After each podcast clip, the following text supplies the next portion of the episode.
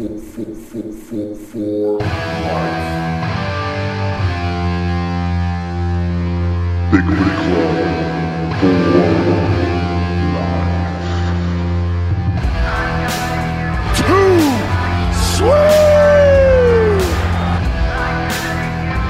Ladies and gentlemen, welcome to Bigfoot Club.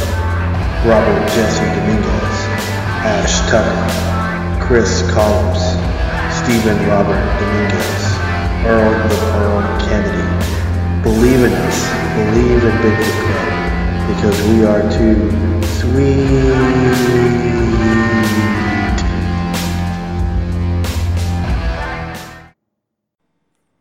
Hey everybody, Robert Jesse Dominguez, Bigfoot Club Season 2, Episode 20. Hey, um, this is actually a different podcast today. I'm actually, um, I got permission to do this from uh, Dark Side of the Insanity, uh, from the Paranormal Junkyard um, group, uh, James Minyard and Jamie. They uh, interviewed me uh, on May the 22nd on a Friday, and um, they're allowing me to actually resubmit this under Bigfoot Club. So this is my interview with them. Uh, I hope you enjoy it. So here we go.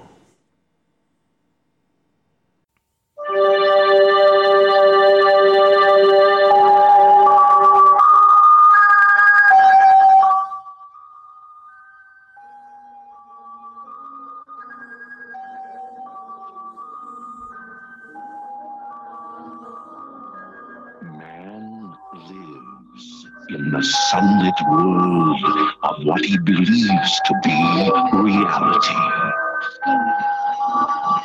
But there is, unseen by most, an underworld. A place that is just as real, but not as brightly lit.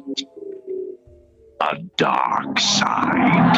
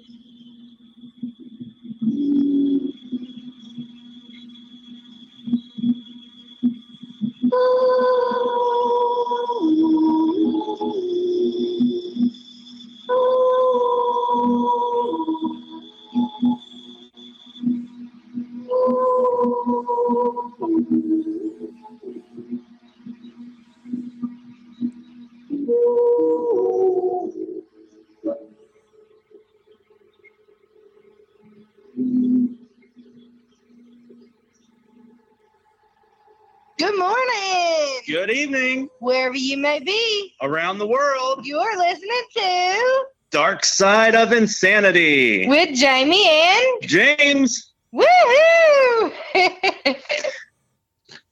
Hello, everybody. How's everyone doing? Tonight we have a special guest with us. Uh, his name is Robert Dominguez. He is a Bigfoot researcher and paranormal investigator. How are you doing tonight, Robert? I'm doing good, guys. Thanks for having me on. It's our pleasure. So, could you tell us a little bit about what you do? Yes. Um.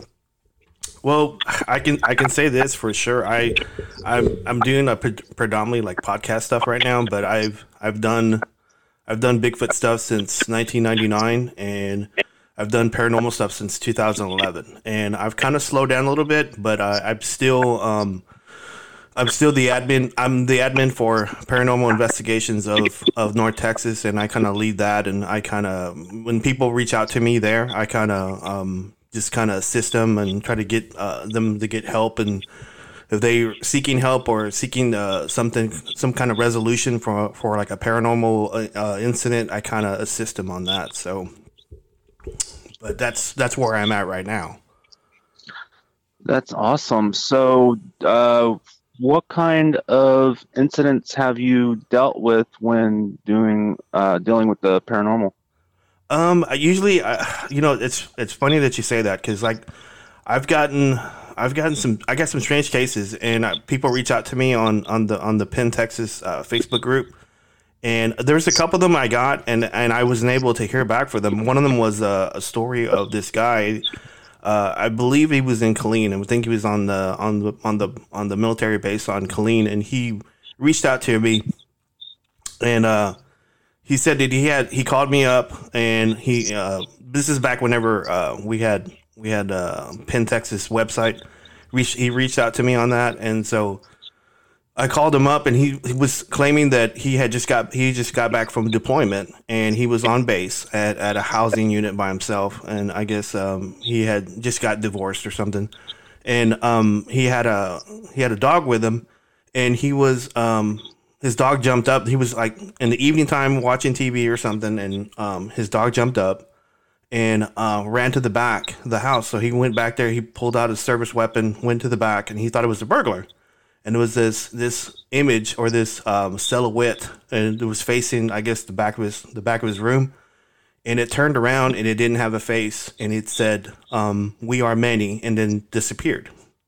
So he kind of he kind of freaked out. He kind of Oh, yeah. he kind of freaked out and you know uh, he reached he you know he's he I guess he went to like a like a hotel or or a motel and emailed me and that's how he reached out to me. So I called him and we talked a little bit and um man it was like uh, I was trying I was trying to help the guy but he he he didn't return like like any of my calls. Hmm. So that was kind of odd. It sounds like it. I wonder if he ever got that figured out. I, I kind of I, I kind of feel like he, he was kind of reluctant to do it because it was on it was on base and he was maybe embarrassed or something. I'm not sure. That uh, could possibly be. So, um, have you? Uh, I know you do uh, Bigfoot research. hmm Uh, Have you ever caught anything like any sounds? Um, you, you know, I think when whenever I first start, started in Bigfoot stuff, and um, I was with a group called the Texas Bigfoot Research Center, the TBRC. They're now called the North the North American Great Ape Conservancy something I forgot, but anyway. But whenever I was with them, um, we we we did put a bunch of cameras out. We did put a bunch of audio stuff, and we didn't find very. We didn't. I mean, we did, we got a bunch of stuff, but it belongs to them, so I don't I don't have it. And Okay. whenever I was uh, independent, doing like independent stuff, I did capture a bunch of stuff in the woods, um Lamar County, um, Paris, Texas. Um, that's in East Texas. I did catch a bunch of stuff there, but however, the gentleman that I was on his property for, uh, I was on his property doing it. Um, he asked me not to release anything because he didn't want anybody coming to research on his property. So I didn't. So I didn't. We didn't keep it. So I did catch a bunch of stuff, and it was like it was amazing. It was like we were we were getting calls, and uh, we were getting. I think a lot of times we were getting like a bunch of mimic calls. So we were you would hear a horse, and at the very end of the horse, you would hear, you know, and it was like that was odd. you know, you would hear, so it was. I go, horses don't do that. So, so to, right. to, to answer your question, Jamie, yeah, I did. I did catch some stuff, but I'm I'm not allowed to share it because I promised this guy, and he's already passed on, that I would not do it. So I'm not. I'm not going to do it. Understandable. So, uh, with, have you caught any other evidence, like video or footprints or like uh, tangible uh, stuff besides just sounds? You know, yeah, yeah. Actually, I went like again, like I was saying when I was with the with the TBRC. Uh, that was our goal was was to document and to uh, verify and to prove this animal existed, like in East Texas, and that was our goal. And I was I was all aboard on that, and that this was like in '99 to 2003. I left the group in 2003 and decided to go on my own. Uh, the group was doing stuff that I I didn't agree with, so I left. And once I once I left and did like independent stuff, I I changed a little bit. So I didn't I no longer cared about documenting stuff. I I cared more about helping people. So because I mean, let's face it, there's some people like in East Texas who see this animal and they don't know what to do. I mean, why why are they seeing it? Um, if they talk to a spouse and they don't believe them, and they talk to you know local law enforcement, they don't believe them. They don't have nowhere to go. So there was a lot of people who needed help. So I I reached out to a lot of people, and, and people reached out to me too, and I, I would just help them deal with it and kind of uh, go from there. So Okay. Uh, there's a some people and a lot of theories that uh, say that Bigfoot is not a uh, flesh and blood creature. That it's like hmm, extra dimensional. That they see them after they see like UFOs, and that they just pop in and out of our reality. Do you think that might pos- that that could be a possibility, or do you believe that it's just a flesh and blood creature that only a you know some people have actually seen? yeah, that's actually a, that's actually a good question. Um, again, like I said, whenever I first joined the TBRC, uh, we were that was that was the old school way of, of think of thinking of stuff. We we would that that's what um, you know. I'm gonna name drop uh, Luke Gross. He's he's my mentor. Um, and he was the one that helped start at TBRC, and, and he'll tell you this if you ever get to get to talk to him. He'll uh, he'll tell you like the exact same thing I'm I'm about to say. When when we first got into Bigfoot, like in '99, he was he was into Bigfoot before I was, and um, by the time by the time we formed the group, the the TBRC, that was that was our that was our our uh, motto was that that Bigfoot was flesh and blood, and that was it. And so anybody that came to us with a story about portals or dimensions or shape shifting, we just we, we just cut them off. We said no, don't want to hear it. But as I as I left the group in 03 and then I started doing my own like you know you know independent research and talking to people because like whenever you're with a group you're you're kind of only allowed to talk to certain like certain groups of people or or witness people and that's it. Right. So when you're like a, a independent, you can go wherever you want, talk to whoever you want. So I talked to a lot of Native American people in Oklahoma and Texas, and they actually believe that you know that this creature is uh is part of the earth and part of you know the earth spirit and the earth tree and all that stuff. So I'm I'm more open to it now. Okay. Before I wasn't, but now I am because I mean I I I've I've talked to so many people and gotten so many uh stories on portals and you know shape shifting and you know I, I I can't you know I can't prove it. It's like conjecture. I can't prove it, but I can just take the story and just go with it. Right. so, uh, getting to like the Native American uh, backstories, Mhm. Um, I, I'm I'm assuming since you do research on them, you know probably quite a bit about uh, some of the Native American stories, like Mhm. how, how long back uh, did you know the stories come from and things like that. Uh, so, how long ago do you think the people actually started having eyewitness accounts of Bigfoot? You, are you thinking about? Are you talking about North America in general, or you like Texas in general? Uh, everywhere. everywhere. You know, there's the- you know there's I did a I did a show uh, on my podcast, uh, Bigfoot Club podcast, um, about um, Vikings um, coming across. I can't. I'm gonna totally spaz on this. I'm not gonna remember what year it was, but it was like it was hundred years before Christopher Columbus. And Vikings from uh, uh, Greenland came over to uh, North America, and they ran into they say what what they call like a Bigfoot, and uh, they actually did talk to Native Americans. So Native Americans were telling them that you know that this that this entity or this being was around. So I mean, it dates back like before Columbus. Okay. So, uh, let's see. Uh, there's stories from all around the world. You have like the Himalayan Yeti. hmm Uh, I think it's the Australian Yahweh. Yowie, yeah. Yeah. Uh, do you think they're all the same creature, or do you think that maybe they're just related in some way?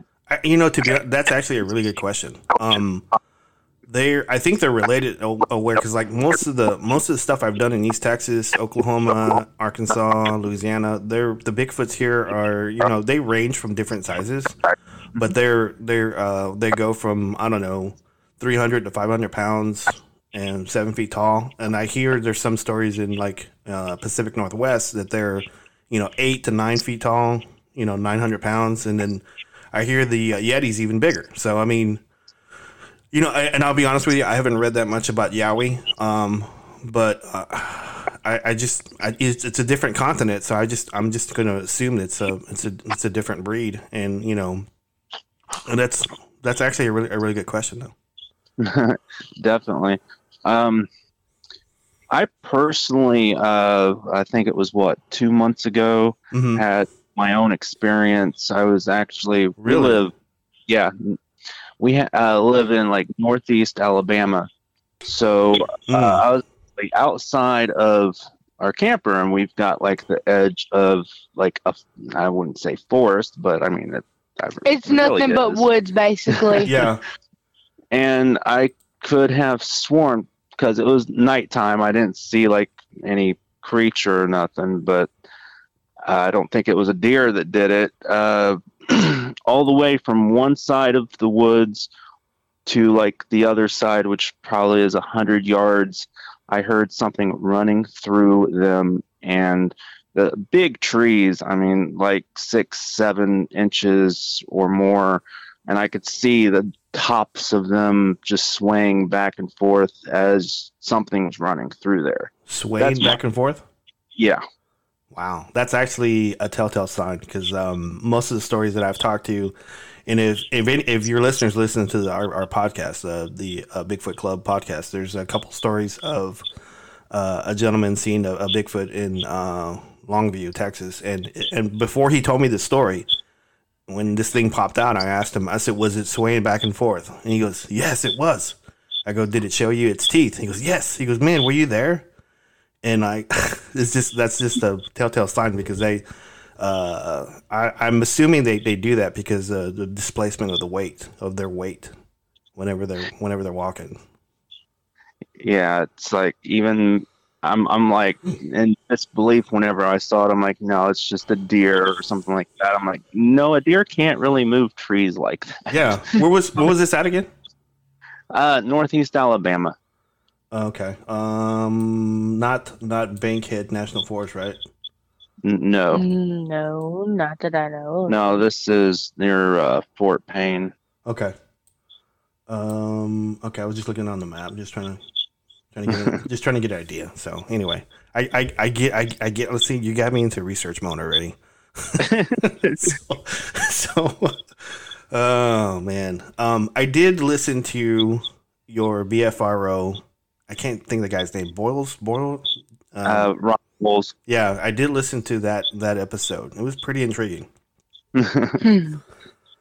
So I actually wanted to I actually wanted to touch upon that because um I I never and I hate doing this and I I shouldn't say the word hate it's that's the strong word I, I don't like do, I don't like pushing the the BFRO that's just me but um but they actually have one of the, the best database websites so if you're interested in Bigfoot and you want to know what's going on in your county that's actually like the, like the best one to look at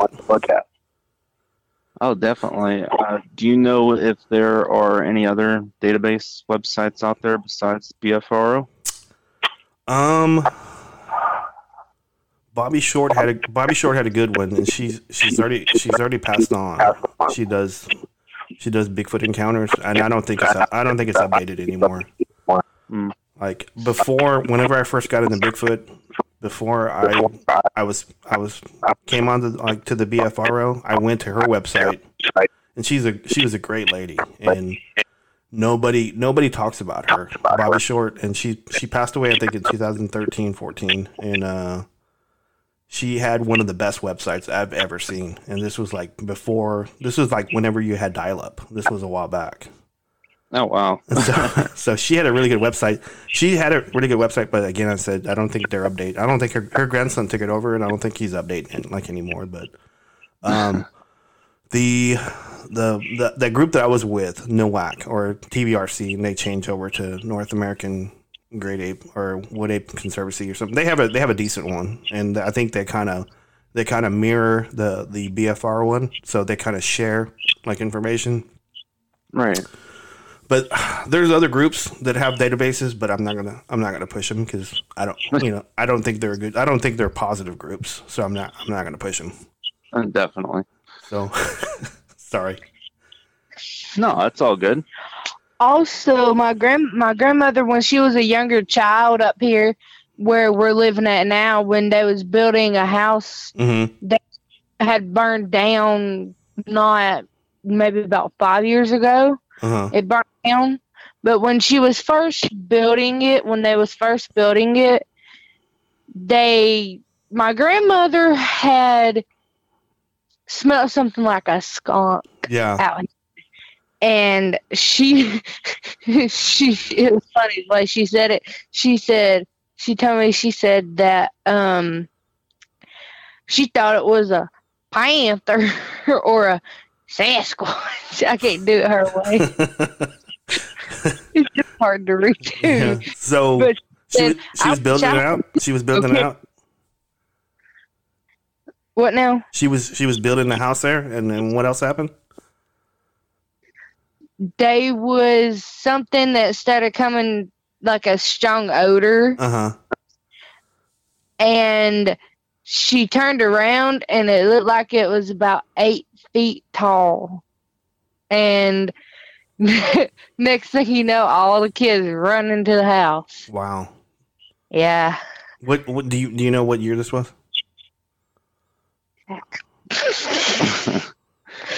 I don't know that one. The eighties, maybe. It was probably later than that because my mom was born Okay. 1981 or 2, 1982. Yeah.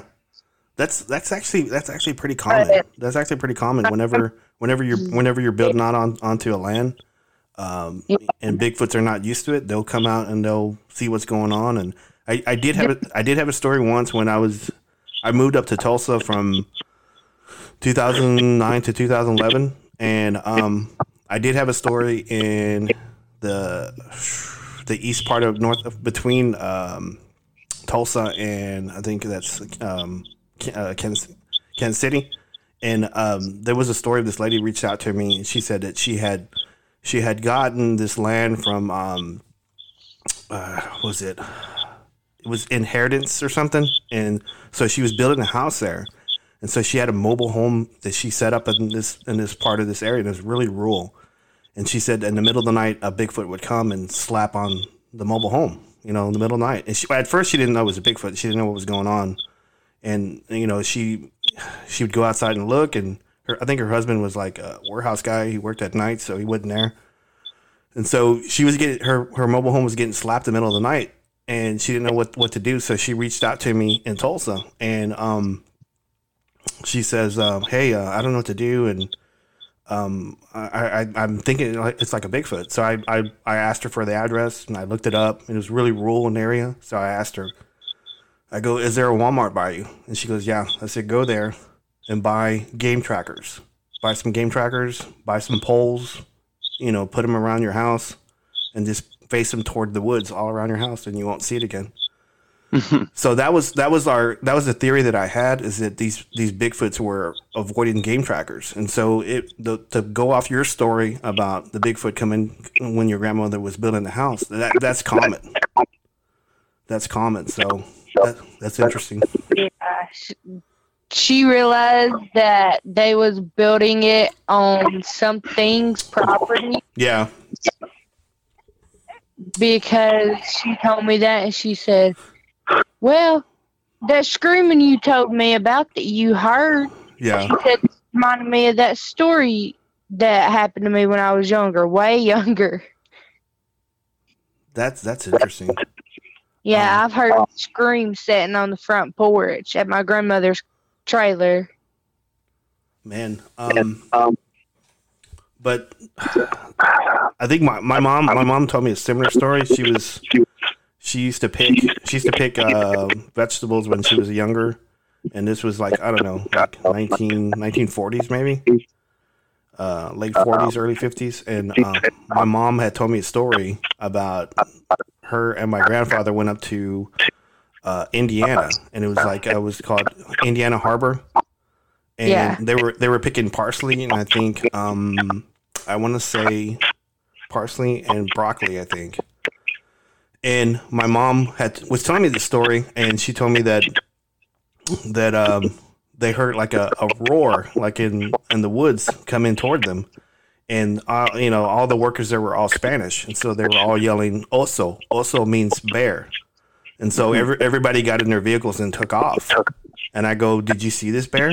And she goes, "No." And I go, "Mom," I go, I go, bears don't vocalize like that unless you run into them. I go, if they don't, if, if bears don't see you, they're not going to vocalize. They're not going to scream. I go, I think you had a Bigfoot stuff. And so she goes, really? My mom goes, really? I go, yeah.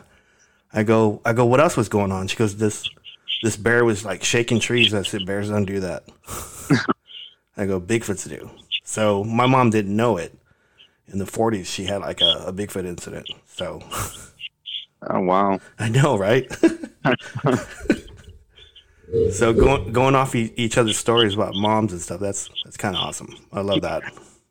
Definitely. So, uh, besides Bigfoot, you also do paranormal investigation. Does that include ghosts or uh, spirits or other kinds of paranormal encounters? Yes, I um, I I it's it's it's a funny story because actually I was doing Bigfoot, like I was telling you, I was doing Bigfoot stuff in the early '90s, Mhm. and I left the group in 2003, and I was doing my own stuff uh, from 2003 to 2011, and um, I was I was recruited by Kendall Wilkerson. She's actually the the founder of Penn Texas, Penn uh, Paranormal Investigations of North Texas and she recruited me, I guess, because um, she needed a seasoned researcher, and um, she was forming this group. And I've always been interested in paranormal. I just didn't know where to go or where to look or who to talk to, and you know, I was going into chat rooms and stuff. And so she recruited me, I guess, because uh, she saw me on uh, some website or something. So she asked me if I wanted to. She saw I was I was in North Texas. She's in uh, uh, North North Texas as well. And so she reached out to me, and we ended up forming um, Penn, Texas, and she made me like the case director.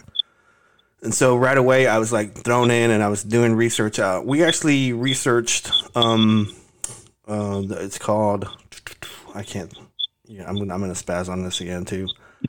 There's a hotel in downtown Dallas. It's called the Lawrence Hotel.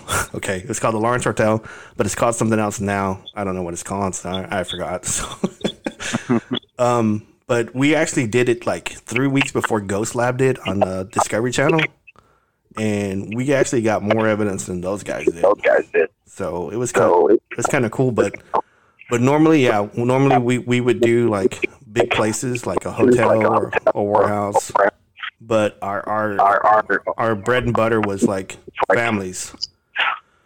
So if, if a family had an had an incident, especially if it involves children, we, we would we would jump them up really high and, and, and do them like right away. And um, but we yeah we did we did do some residential stuff and some stuff that was uh, we you know we debunked and some stuff that you know we would figure out we would try to document what was going on in their house whether it's whether we thought it was you know demonic or you know just uh, residual or whatever and if they and if they wanted help we we had a we had a group of people that would stand by. Like we had like a, a priest we had like a, a reverend and we had like a rabbi and um, um, somebody in, in, in Reiki and stuff. So we had a, a little bit we had like a lot of help.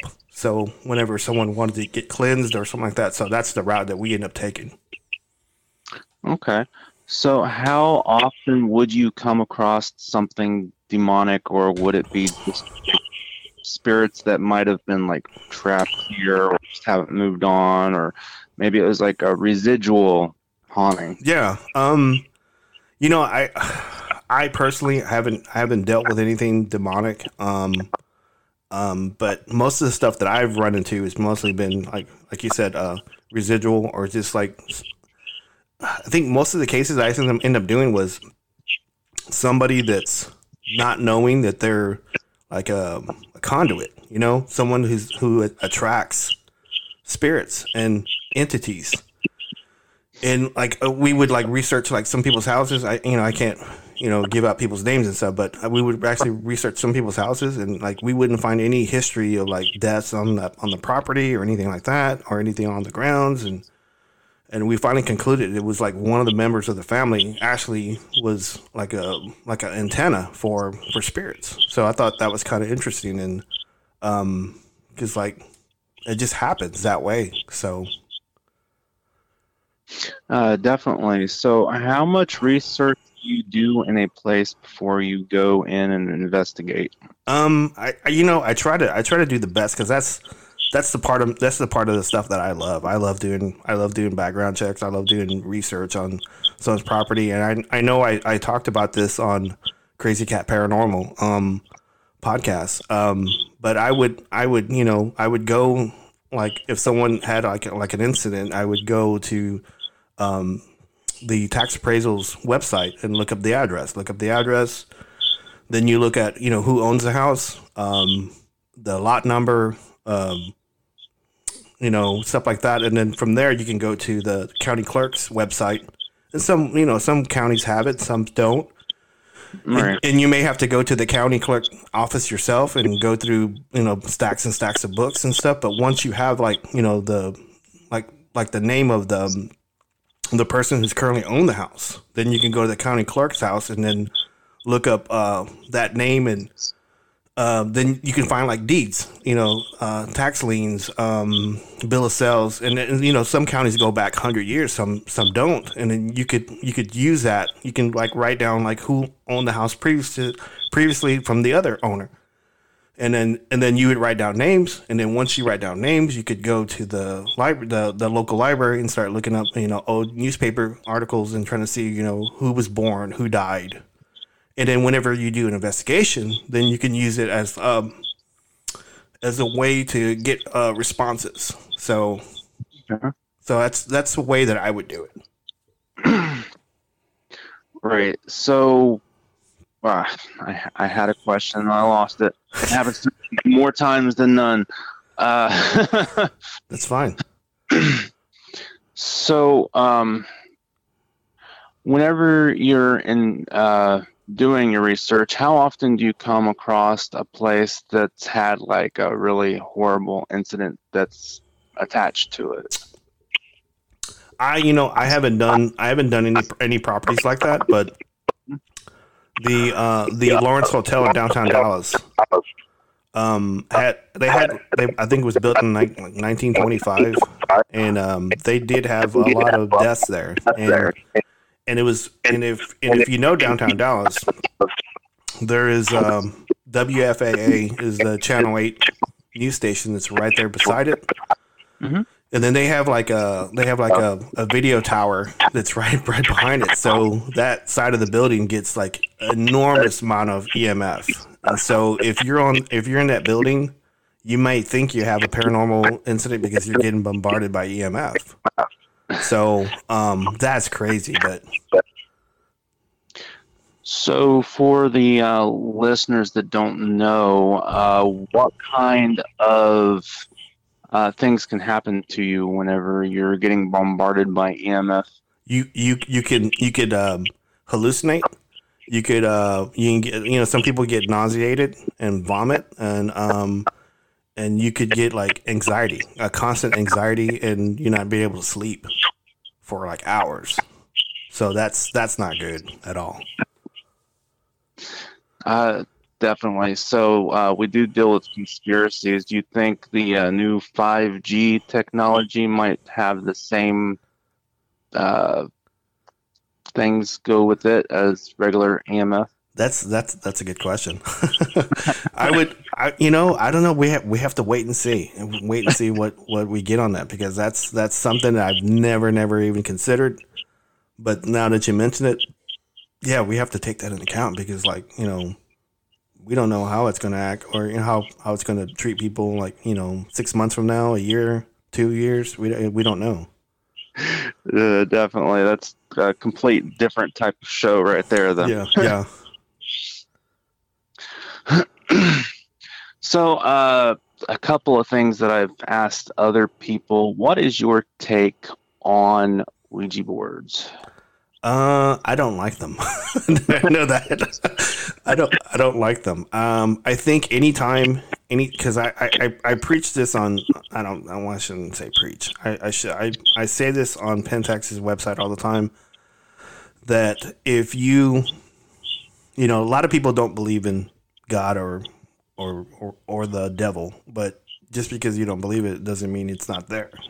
So whenever whenever you whenever you do a Ouija board, you open yourself to stuff that's not in this world, and uh, that's just my my point of view. It doesn't make me right or wrong, but whenever you do whenever you do that, you open yourself up. So if you open yourself up to something that's not of this world, then they're going to take advantage of it and, and use you as um as a vessel, and um that's that's just the point of view I have. So Right. Um, well, then if uh, you open up yourself, wouldn't it uh, be also a possibility that uh, you go into a place and you're doing like EVP work? Wouldn't that also maybe open yourself up to uh, things as well? If if you say stuff like use me as your energy or use me as um you know use me as a conduit I, I think that's when you do it. So if you if you walk into a paranormal situation or investigation and before you do that you you know you say whatever denomination you are you say prayers whatever and then you just say i i want to accept it. I don't accept it and and i don't i don't i don't I don't want you to use me as a vessel. So, and then you go do the investigation. So once you do that, but if you if you openly say it, then I think you know that's just me how I how I view it. Definitely. That leads me into another question. What do you do to protect yourself before an investigation? Um, you know, I was I was brought up I was brought up in Christian. I was first brought up in, as a Catholic, and then I and I converted over to Christianity, and so I always say prayers before I do something like that, and then. Uh, uh, Tanya Tanya Moret um, is my moderator for Pentexas, and she she kind of got us into saging, and uh, my uh, my roommate has sage, so we kind of use that whenever we before we go into investigation. Uh, so how exactly? I, I mean, you don't have to give exact details, but how would one go about saging a place to help protect themselves? You know that is that is a good question that I, I do not know because I that stuff like that I would I would hand that off to someone else someone else that's more experienced than I am. Um, there's a, there's actually there's actually some people in Penn Texas that specialize in that. Um, I probably should have asked them before I did this show, but um, but uh, yeah, I, that's actually a good question. I actually don't know, and I'll, I'll be honest with that. So, uh, are you a part of a, uh group of people, or do you do your investigation solo? Well, um, whenever whenever I was when I was saying earlier, Kendall uh, recruited me to to do Penn Texas. We started in 2011, and about maybe I don't know around 2014, 15, um, we the group disbanded, and um, there was a couple members on it that were they were really really old and they couldn't really get around that much anymore. And then we had some other members go out of go out of state and go do get they got better you know different jobs so they went out of state. So it was just myself and Kendall. And Kendall decided to take a break from Penn Texas for a little bit and so she handed she handed it to me. And so right now uh, it's just it's just a Facebook group. And so I whenever I took it over we only had like 67 members and now it's close to like 500 and um, so I, I use that platform as um, information and education. So anybody that joins the group, I, I you know I, I vent them out and I kind of go with that as well. So right now, I'm not doing any investigations right now, but uh, I do get a lot of cases on it. So I there's a, a good number of. Of, of different groups in within that group, so I- I'll actually hand off cases to people constantly. So I, I haven't done. I've been asked to go on some, but right now my schedule my schedule right now is really really busy. So I'm you know I'm still working uh, for I work for a medical company, and so I'm still working um, 40 hours a week, and then I do a, my own podcast, uh, Bigfoot Club, and then I, I've told you off show that I'm actually writing a comic book as well. So I'm actually Right. just really really busy. I haven't done any I haven't done any um, paranormal investigations, but I've been asked to go on several, and I had to turn them down. But but I, you know, I I, I plan to ramp back up as soon as Kendall gets back. So to answer your question, no, I'm not doing anything right now. So, have you ever been to some place that you felt unsafe? Um, I'm not talking about like entities or demons or anything like that. I know a lot of yeah, there's a lot of abandoned places where the person goes into, and there could be other dangers that's not. Yeah. uns- Um, that's actually a really good question. Um, on on the Bigfoot Club podcast, we I can't remember what episode it is, but it's called Brown Springs, Oklahoma. And um, there was there was a story. This is this is a really good one. There was a story of a lady uh, in Gainesville, Texas, that was found in, and this is called Thackerville, Oklahoma. It's right behind, I think, the newly built casino there that that borders the Oklahoma Texas border and there was a lady that was found up there with her legs bent, bent backwards, and she was raped and killed, and she was disemboweled. And uh, we heard the story. I think it was like in the '90s, maybe late '80s, early '90s. I can't remember, but um, we had heard the story on the internet. It was like me and some other Bigfoot researchers, and uh, and one of the one of the I think the law enforcement had leaked out that it was it was primate DNA, and um, it got back to us, and so we decided to go check it out. This was in I want to say 2005 2006, and we went up. We we drove up in this one area that's in Thackerville. It's called Brown Springs, and so it's ha- it has a little bit of history in it that uh, in, the, in the 1800s there was uh, there was uh, I think a pioneer group going through, and they they kidnapped a Native American girl and they raped her, and then she got away and made it back to her tribe, and uh, this Native American group uh, went after this this uh, these settlers, and they they beat him up pretty good, and they tied him down, and they left him for this entity that lived in that area called called a dog man, and so and then the I guess the that tribe had cursed that land. So it used to have natural springs, and so and then these springs turned brown. So hence the name Brown Springs. Springs. So we had we had researched all that, and then we went up to go investigate this area just to see if we can get a baseline on Bigfoot stuff.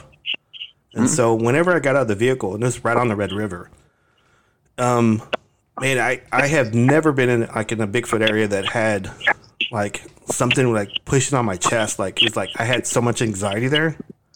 And I, as soon as I got out of the vehicle, I started walking around. You'd see like needles on the ground.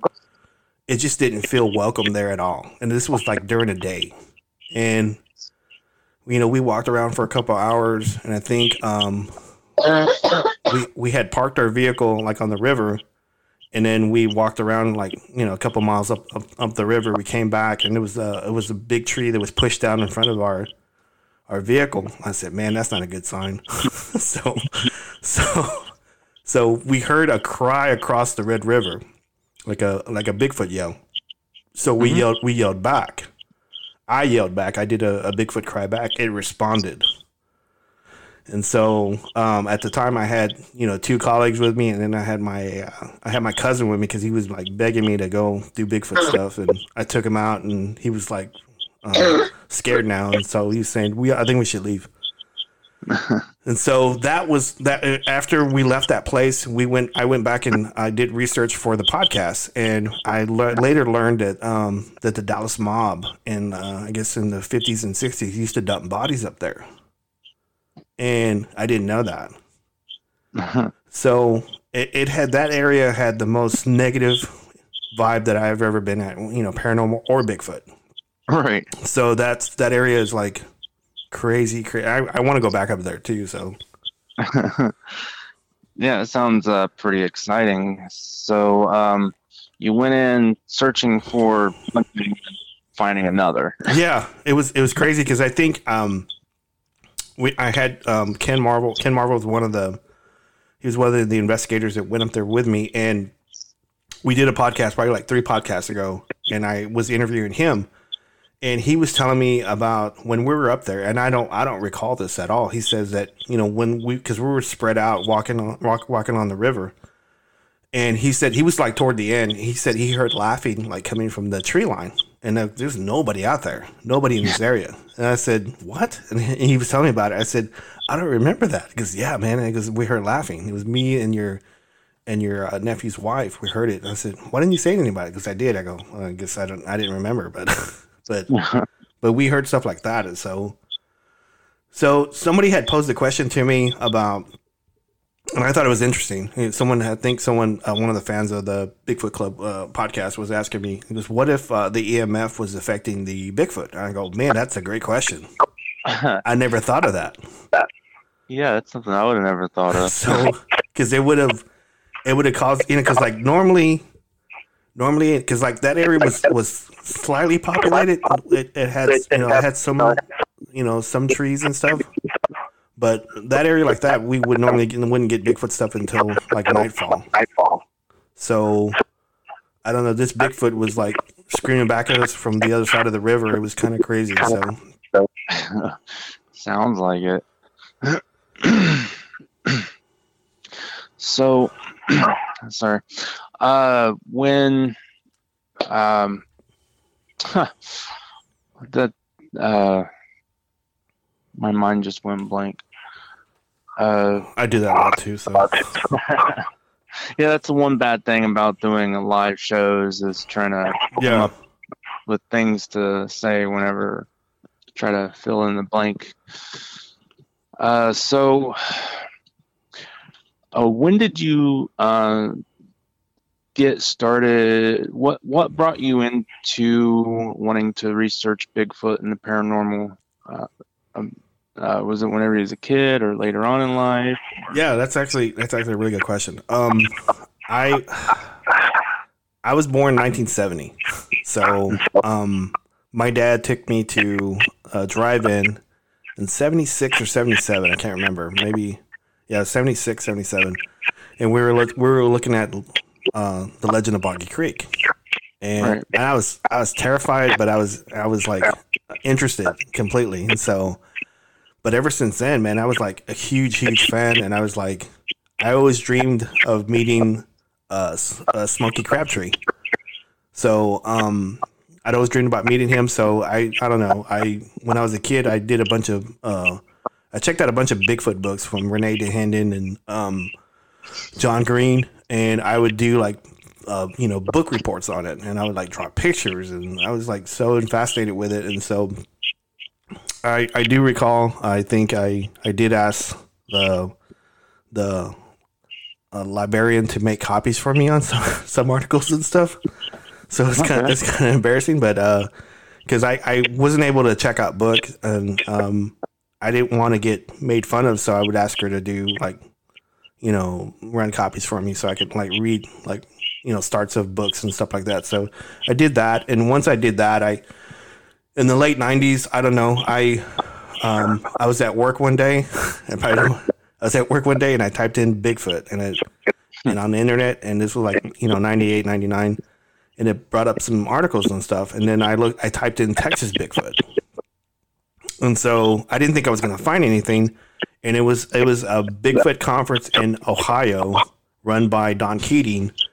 It was the 12th annual Bigfoot conference in uh, Newcomerstown, Ohio, and it was had a guy named Luke Gross, and it was like a little picture of him wearing a cowboy hat at this conference, and so for some reason it had his email address. So I emailed him. I said, I go, hey man, how does how does one get you know how does one uh, get involved in Texas Bigfoot? And so he emailed me back like in the next day.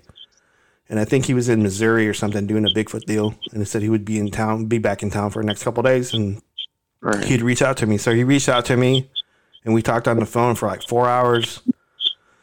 And this was like in, like I said, '99, and uh, he says, "Hey, I'm forming a I'm forming TBRC, and we're going to be meeting in East Dallas somewhere. So you wanna you wanna join up?" I said, "Yeah." So I was like one of the twelve original members of TBRC, and and I got to I got to join them, and we were just starting up the website, and you know, because like before that, I'll say this: before that, there was nothing in Texas that had anything any any website about Bigfoot until Luke Gross came along.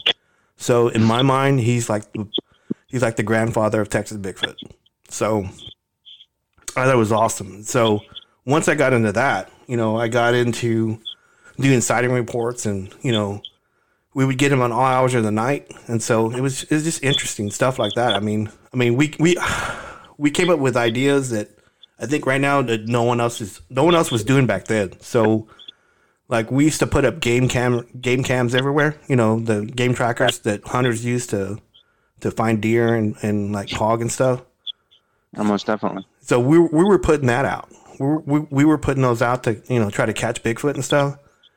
And I got to a point where you know that stuff because back then that stuff was really expensive. It was really expensive. so I mean, I mean now it's cheap, but back then, like in the '90s, in the 2000s, it was expensive. So this guy had an idea. I can't remember who it was, but he had a he had a handheld camcorder, and so you know we ran out we ran we ran out of game cams.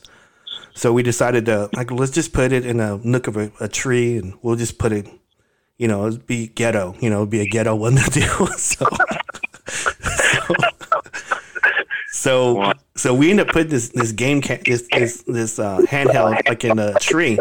We went back and and looked at the video, and it looked like something was like walking up on it, and like I mean, we put it way in the woods where no one knew where it was at and something walked up on it and was throwing branches in front of it. You know, trying to trying to get the the trigger to, to take a picture, take a flash.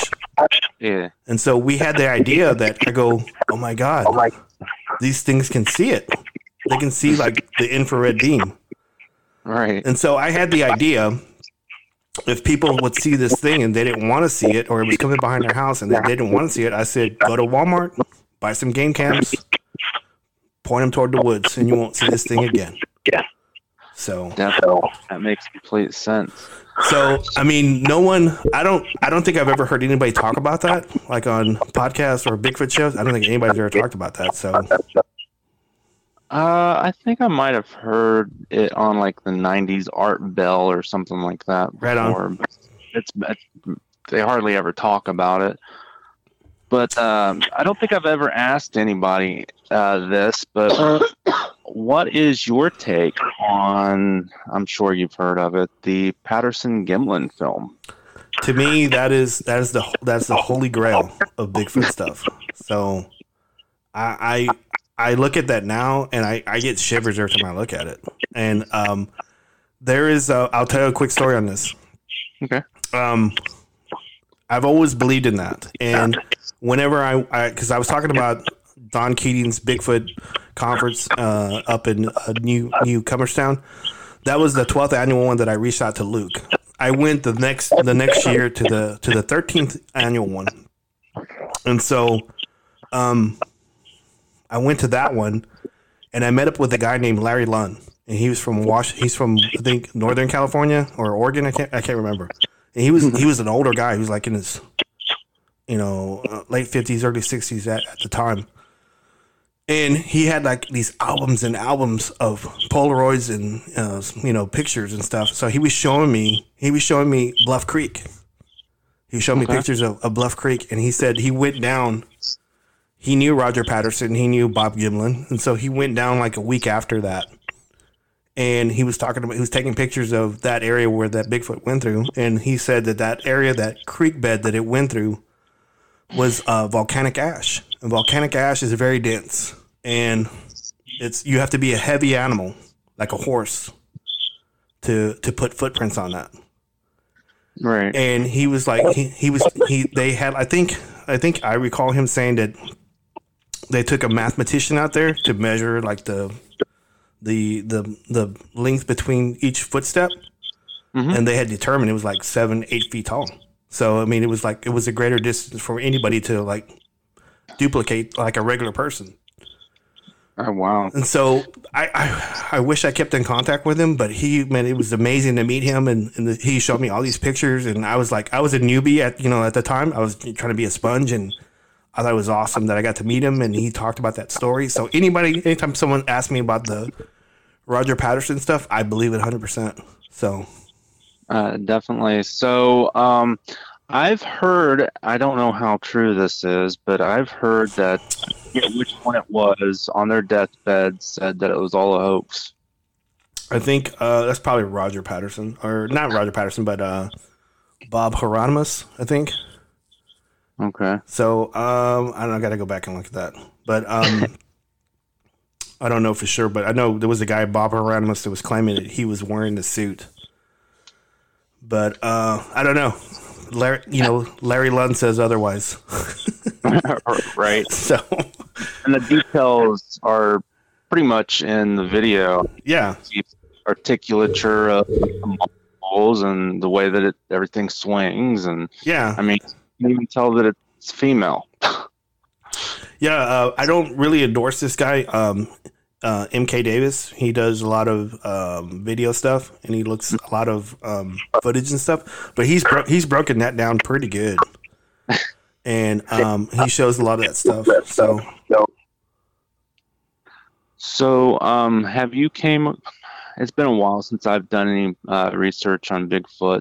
Have you came across any uh, video evidence that from like other people that might be similar to the that film, or any good evidence lately? there's the the closest one that I that I can remember, and I'm hoping I'm getting this guy's name right. Hold on, let me, let me look it up real quick. Okay. But uh, but prior prior to me joining um the the TBRC, Luke Gross, my mentor, Mhm. had had had uh, interviewed this guy named Danny Sweeten. And if you look up if you look up Danny Sweeten Bigfoot video, uh, I, th- I thought that was pretty real. And um, the story on this one is that he, uh, from what I, what I recall, that he he had some property that he was using to go shoot weapons, and he had a he had a camcorder that he was going to record himself shooting these weapons. And so he was walking out to this property. It was in was in East Texas, and he was walking out to them. And I think he came across a Bigfoot that was that was sleeping, and the, and the Bigfoot jumped up, pushed him, and he did it like a flip, and then knocked out his teeth and the Bigfoot took off running. And so this guy got up, grabbed his camcorder, and got the got the tail end of this Bigfoot running through the woods. And so if you looked at a video up, it looks pretty real to me. Um, but it's like old VHS stuff, and so it's kind of choppy. Right. But the bad thing about that guy is that I think he got he got he got so he got so much notoriety on that that he he couldn't duplicate a second one, so he faked the second one, and then his credit his credibility went out the window. Wow. I'll definitely have to look up the uh, first one. Yeah. I think of it. So yeah, that was actually a pretty good one. So Awesome. so uh, we've got a few minutes left of the show. Uh, is there any social media or email or anything that anybody can get a hold of you at? to yes, uh, Contact? um, I, I I want I you know I want why did I say that? um, anybody can reach out to me if they have like any other stories, like Bigfoot stories or any, anything other than Bigfoot stories, like you know, um, um, flying hominoids or chupacabras or whatever. They can reach me at Robert J Dominguez at yahoo.com. Uh, I'm also on Facebook. Um, uh, Bigfoot Club podcast is also on Facebook, so it's Bigfoot Club One, and we're on Twitter as Bigfoot Club One too. Uh, I mean one as well. So, and you know, we're on all the we're on all the platforms. We're on you know iHeart, um, iTunes, uh, Google Play. Uh, we're on actually on Alexa too. So if you say Alexa, play Bigfoot Club podcast, it actually plays it. So That's awesome. yeah. So I've got one final question. Mhm. Why is it, do you think, that when hunters say that they've got Bigfoot in their gun sights, they can't shoot? Yeah, you know, we didn't talk about this, but there was there was a guy that actually I I, I did that I did that to. He actually uh, was a good friend of mine. His brother, his brother was a hunter, and he was a big dude. He was like six seven, and uh, I think he had a 30 six, and um, he was in a tree stand, and this Bigfoot came up and started looking at him, and I and I asked him, I said, why didn't you shoot it? He said it looked like a it looked like a homeless guy uh, with a lot of hair. That's what that's what he said because I looked like a homeless guy. And so this guy was so scared that when I went to his house, I drove I drove like four hours to his house, and whenever I, I got there, um, he didn't open the door. He like cracked the door open with the with the chain on and slid a map out to me and said, um, "You can go out there yourself. I'm not going out there." so he was pretty scared, and I asked him that question. I go, "How come you didn't shoot it? I mean, you had a gun. Why didn't you do it?" And he says, "It looked like a guy. I didn't want to do it." Wow. I know. I, I personally, I don't think I could bring myself to shoot it if it looked. Yeah, I couldn't either because I don't. I used to carry a weapon out whenever I did when I first got into Bigfoot, Mhm. and I don't do it now. If I go out now, I don't even carry. I don't even carry a knife. So, I think I think they know when you're there to make you know when you want to harm them and when whenever you, like you know you want to go out there and just experience it. So I think they actually know it. So Right. I don't do it and I don't advocate it, but uh, you know, in order for this thing to be documented and you know put you know recognized by science, you're gonna have to have a body, and I don't agree with it, but it's just gonna have to be that way. Uh, definitely. Uh, so we're gonna keep you on past this. Uh, we're gonna go ahead and end the show now. So, Okay. uh, want to thank Good everyone. night, everybody. Thank you. and it was awesome to have you on the show. Thank you for coming on our show. Appreciate it. For